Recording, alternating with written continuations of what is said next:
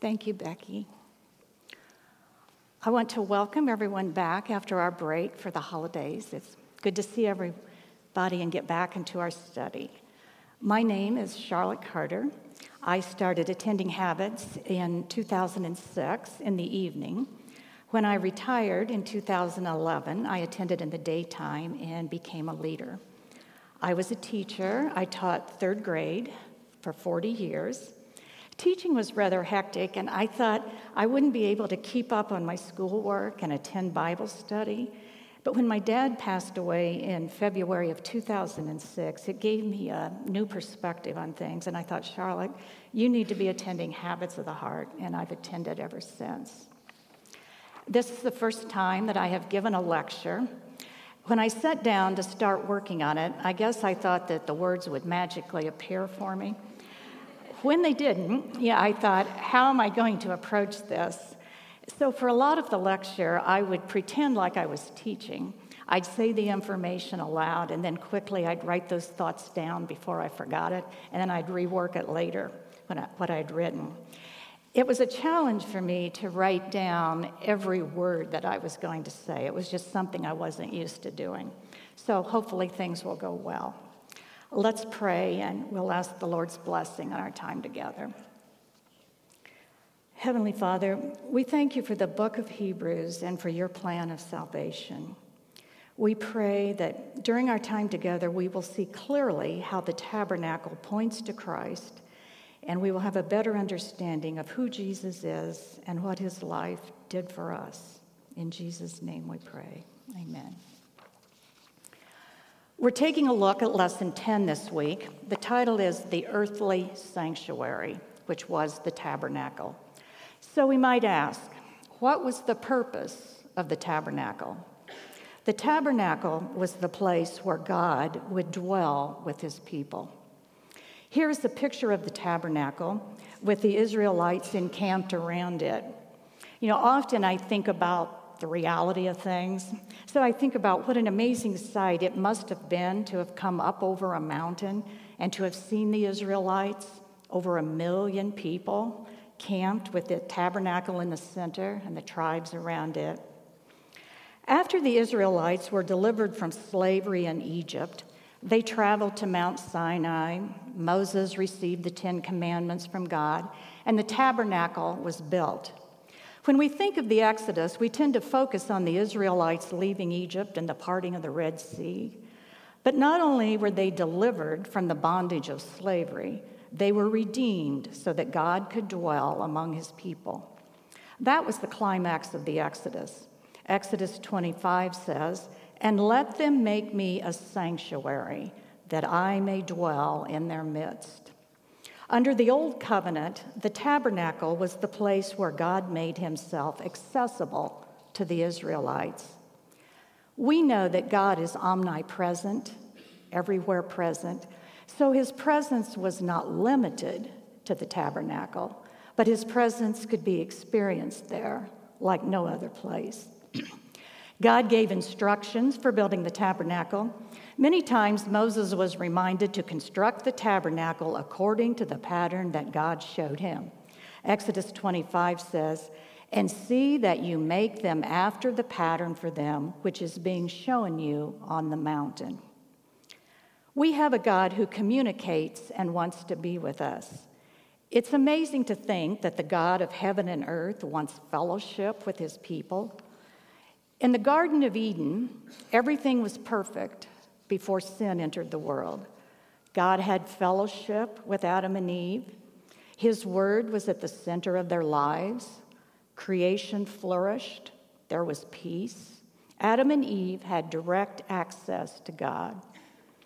All of the Bible is about returning to a Garden of Eden type of existence. In Revelation, it is called the new heaven and the new earth, eternal dwelling with God in a perfected state. Revelation 21 reads, Then I saw a new heaven and a new earth, for the first heaven and the first earth had passed away, and the sea was no more. And I saw the holy city, New Jerusalem, coming down out of heaven from God prepared as a bride adorned for her husband. And I heard a loud voice from the throne saying, Behold, the dwelling place of God is with man.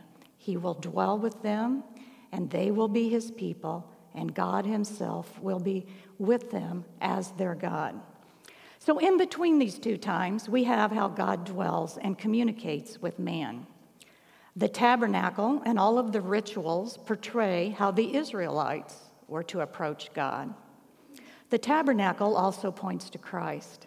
It is through his death that we now have direct access to God. So the tabernacle is all about being the place where God dwells with his people and how the people are going to approach a holy God. It is a symbol of heaven, the true place where God lives. Hebrews 8 5 tells us that the tabernacle was a copy and shadow of what was in heaven. Let's look at the tabernacle. Here we see another artist's rendition of it. You can see the outer courtyard and the tabernacle itself. The word tabernacle usually refers to just the tent, but sometimes it includes the courtyard. The courtyard was 150 feet long on the north and south sides. This is the length of half of a football field. It was 75 feet on the east and west sides. The entrance of the courtyard was on the east, and the entrance to the tabernacle was on the east. The entrance to the Garden of Eden was on the east. When you would enter the courtyard, you would come first to the bronze altar and basin, or laver, which we'll talk about later, and then to the tabernacle or tent itself.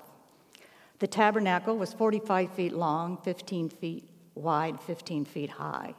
It was covered with curtains made of goat hair to provide a protective covering.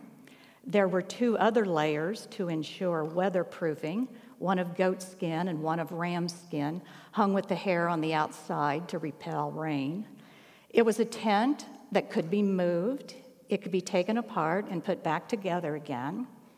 After the tabernacle was completed, Exodus 40, 34 to 38, tells how God's presence filled the tabernacle and how the Israelites would know God was guiding them because they could see the cloud and the pillar of fire. It reads Then the cloud covered the tent of meeting, and the glory of the Lord filled the tabernacle. And Moses was not able to enter the tent of meeting because the cloud settled on it. And the glory of the Lord filled the tabernacle. Throughout all their journeys, Whenever the cloud was taken up from over the tabernacle, the people of Israel would set out. But if the cloud was not taken up, then they did not set out till the day that it was taken up. For the cloud of the Lord was on the tabernacle by day, and the fire was in it by night, in the sight of all of the house of Israel throughout their journeys. Let's take a look at the next picture, which gives us a view of the interior of the tent. You see the veil up front at the entrance, which is similar to the veil in the back. When we are talking about the veil, we're referring to the veil in the back that divides the tabernacle into two rooms. We'll start at the innermost part of the tabernacle and move outward. A veil divided the tabernacle into two rooms the most holy place and the holy place. The veil was made of blue, purple, and scarlet linen. It was embroidered with cherubim, who were symbolic guardians of the sanctuary. The inner room was called the Most Holy Place, the place where God would meet with man. The location of the veil made the Most Holy Place a perfect cube of 15 feet. Next, we have a picture of the Ark of the Covenant, the Ark of the Covenant was the only piece of furniture in the most holy place. The ark was a box made of acacia wood. It was overlaid inside and out with pure gold. It was approximately three and three fourths feet long and two and a fourth feet wide and high. God appeared in a cloud above the lid of the ark. Later, the ark was referred to as God's footstool. The lid of the ark sometimes called the mercy seat, was made of pure gold. It's the location where mercy was found, the forgiveness of sins. God was enthroned above the ark between the two winged cherubim made of beaten gold. Under his feet was the law. The law condemns people because no one can keep it. But God showed his mercy in the forgiveness of sins. One of the most beautiful verses in Hebrews is Hebrews 4:16 that tells us when we approach God, we find mercy and grace. It reads, "Let us then with confidence draw near to the throne of grace, that we may receive mercy and find grace to help in time of need." The mercy seat is symbolic of the divine throne. Inside the ark were the Ten Commandments written on two tablets of stone. In or near the ark was a jar of manna, miraculously preserved, and Aaron's rod that budded, which affirmed God's selection of Aaron as high priest. There was also a copy of the law. From our study of Deuteronomy last year, we read in Deuteronomy 31 25 to 26 Moses commanded the Levites who carried the Ark of the Covenant of the Lord Take this book of the law and put it by the side of the Ark of the Covenant of the Lord your God, that it may be there for a witness against you. The ark symbolized God's relationship with his people, a relationship based on a covenant. Therefore, it was called the Ark of the Covenant or the Ark of the Testimony. The tabernacle was in the center of the Israelite camp, and at the center of the Israelites' lives was to be God's Word. Remember one of our memory verses last year taken from Deuteronomy 6? And these words that I command you today shall be on your heart.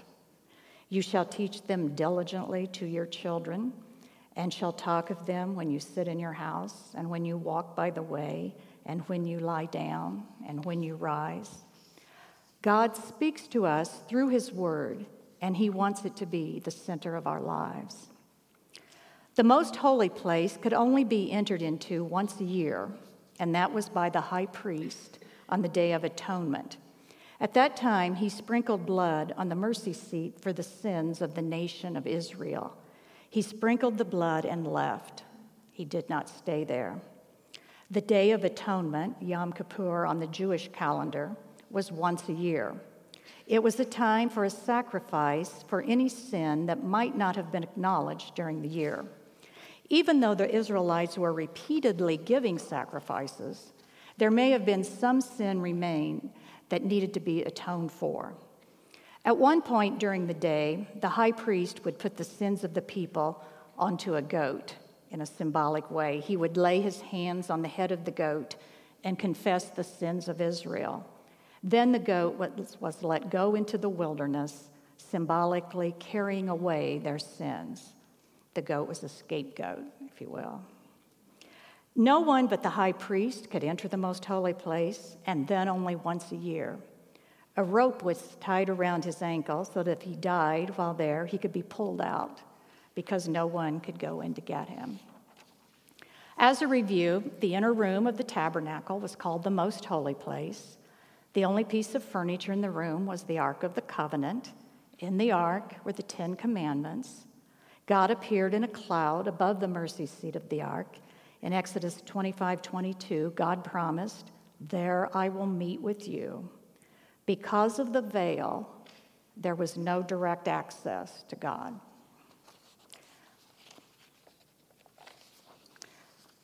The outer room of the tabernacle was called the holy place.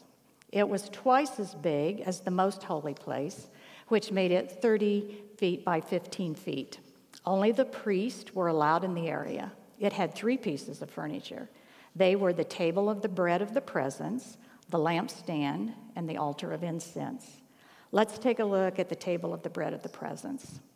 The table was made of acacia wood and overlaid with gold. It was three feet long, one and a half feet wide, and two and a fourth feet high, and stood on the north side of the holy place, facing the lampstand.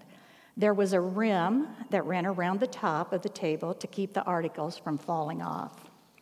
The word presence in the table of the bread of the presence refers to God's presence.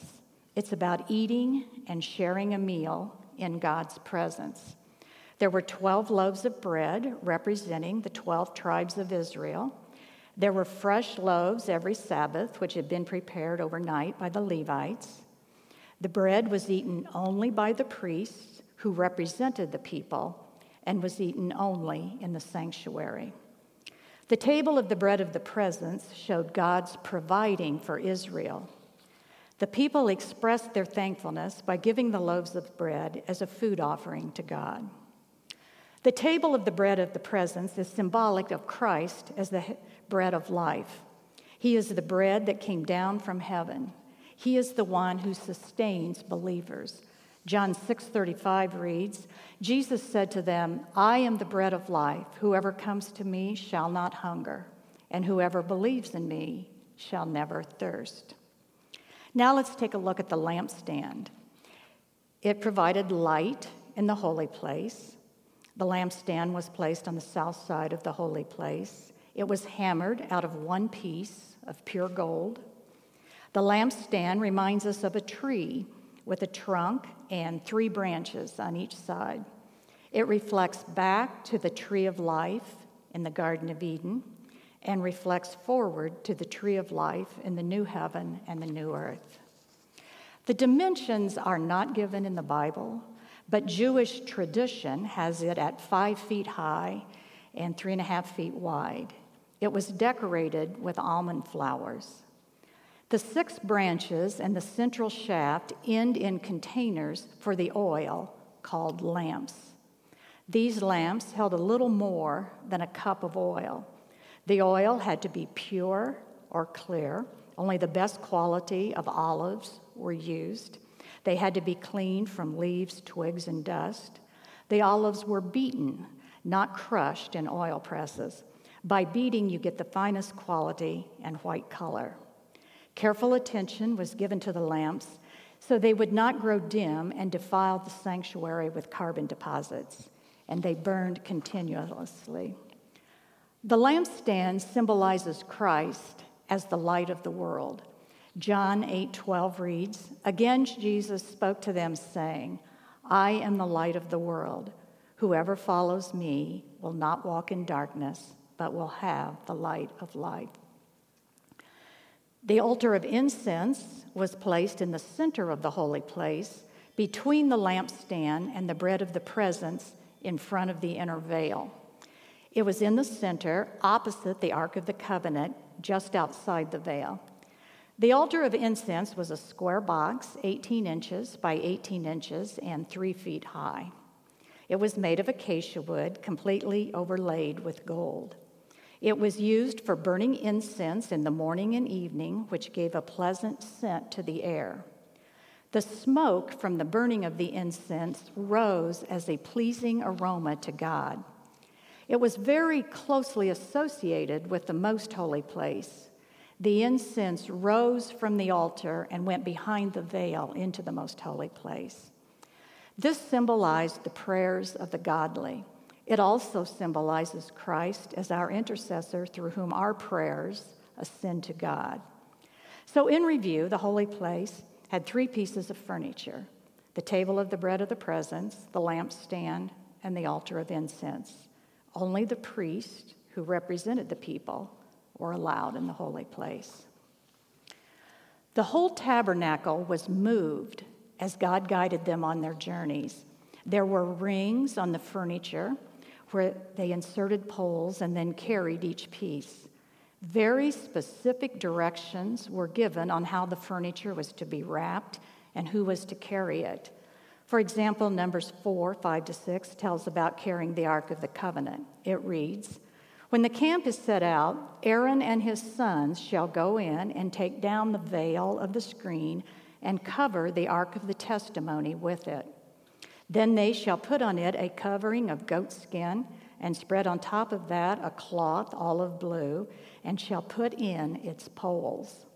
It goes on to tell about the other objects, and then verse 15 reads And when Aaron and his sons have finished covering the sanctuary and all the furnishings of the sanctuary, as the camp sets out, after that the sons of Kohath shall come to carry these but they must not touch the holy things, lest they die. These are the things of the tent of meeting that the sons of Kohath are to carry. In Exodus, we're given all the dimensions and all the materials used in building the tabernacle.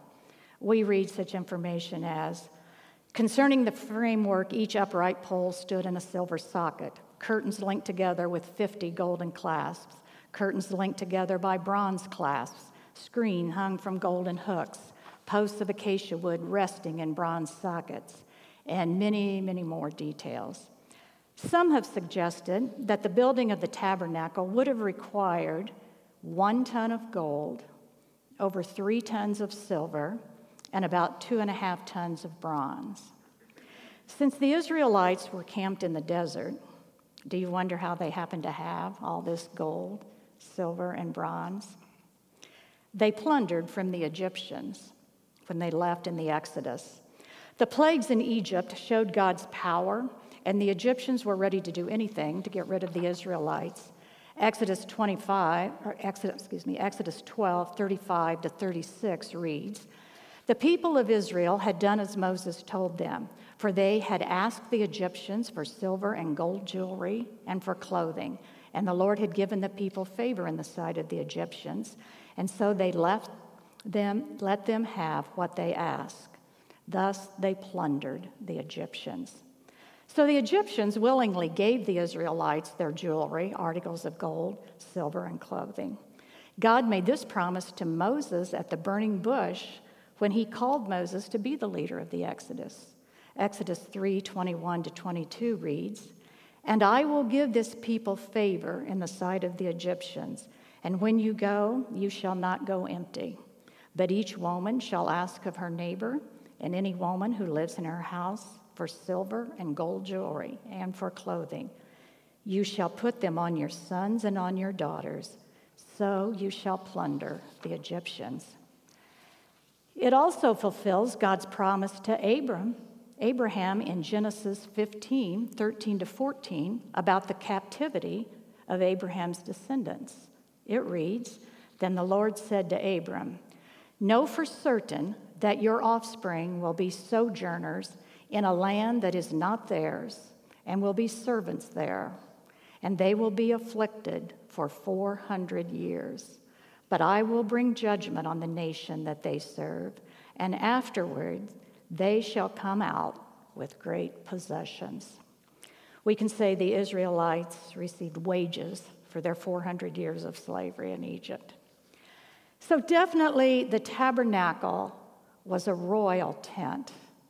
The value of these metals showed the majesty of God who was dwelling among his people. The tabernacle showed that God is willing to meet with humans on earth.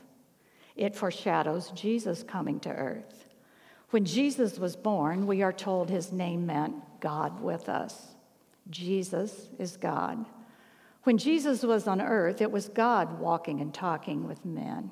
John 1:14 says, "And the word became flesh and dwelt among us." The word dwelt there is from the Greek word for tabernacle. God tabernacled among us. The tabernacle is a symbol of heaven, which is the true dwelling place of God. Now let's look at the outer courtyard.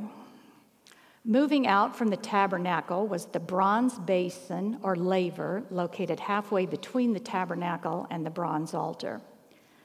The basin was where the priests washed after offering sacrifices and where they washed before entering the tabernacle itself.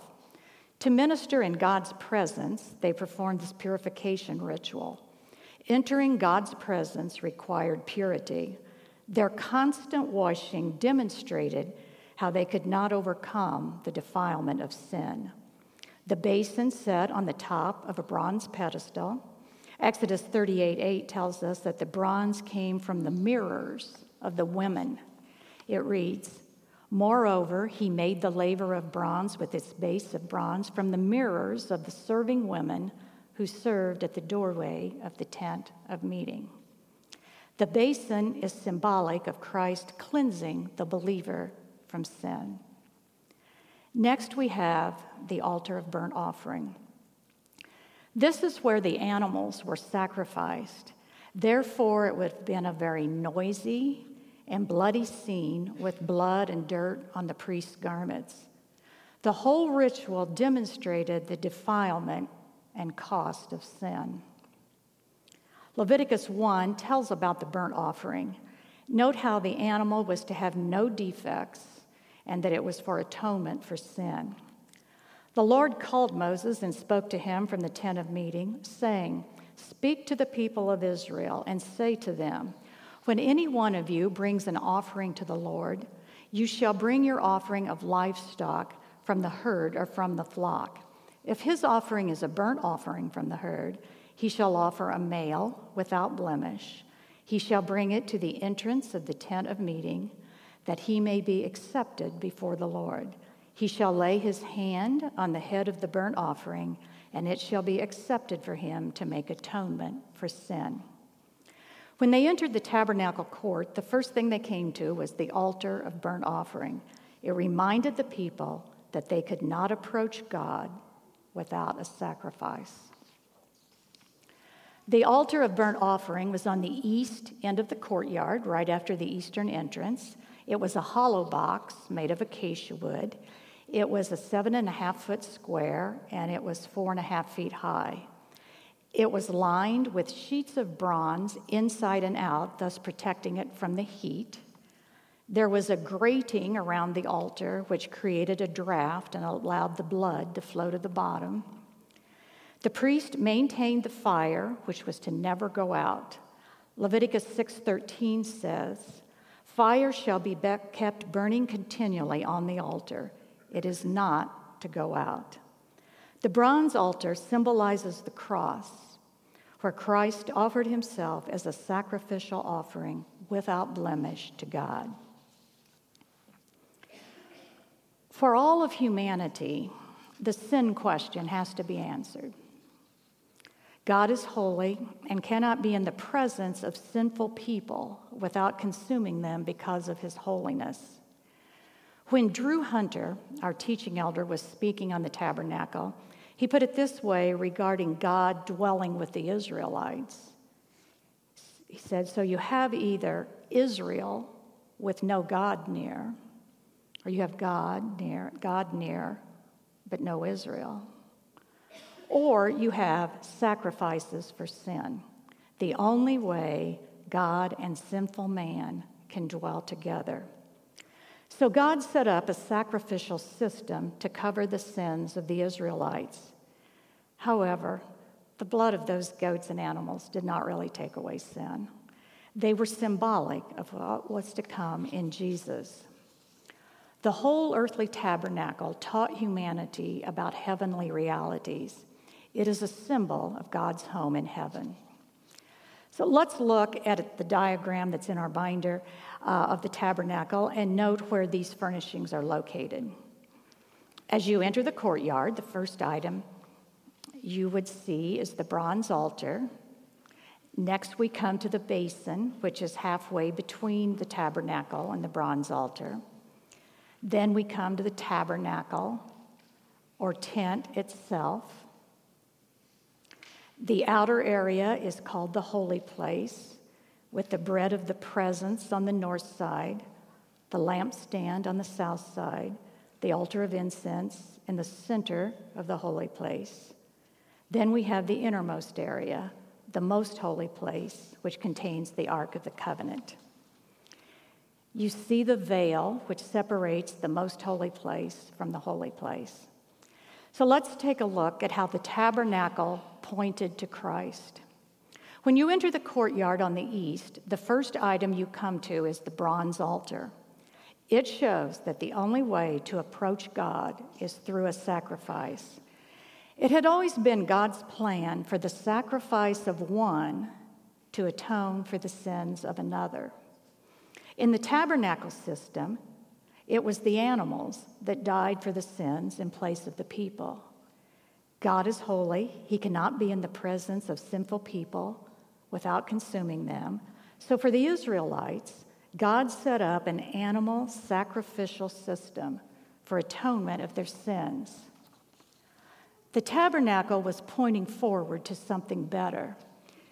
It was implicit that this system had to be replaced because the animals were offered over and over. There's this idea that there's something better coming. The bronze altar points to the cross. The cross is our altar, so Jesus died in our place. Jesus was the better and final sacrifice. When John the Baptist saw Jesus, he said, Behold, the Lamb of God who takes away the sins of the world. God has great wrath towards sin. That wrath had to be appeased. We hear the word propitiation. 1 John 4:10 says, "And this is love, not that we loved God, but that he loved us and sent his son to be the propitiation for our sins." Here are two definitions for propitiation.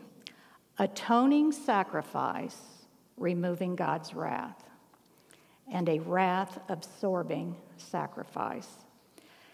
Jesus is the once for all final sacrifice that God accepted for all of our sins, past, present, and future.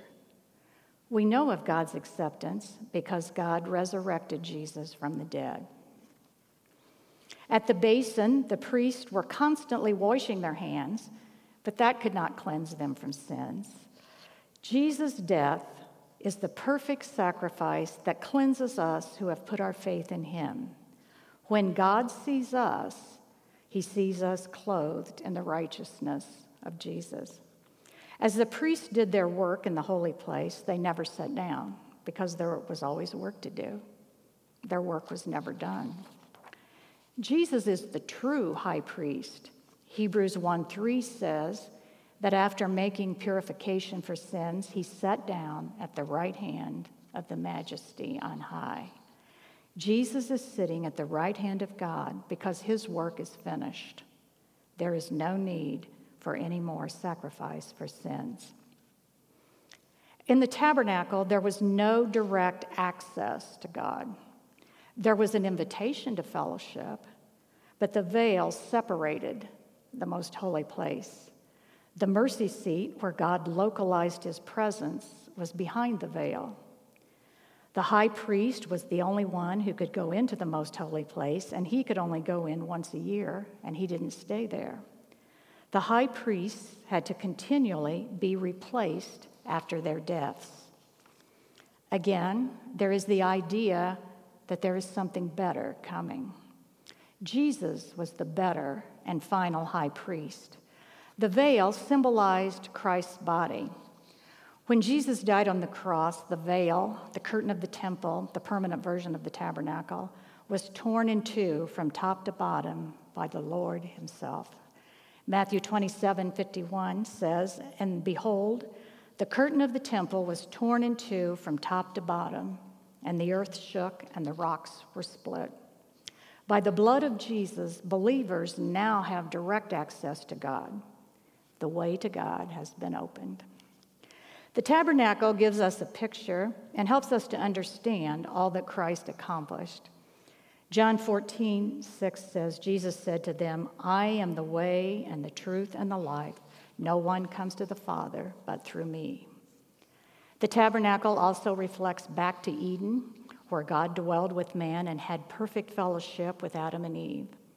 It reflects forward to the new heaven and the new earth, where God is dwelling with his people who have been made righteous in Jesus Christ.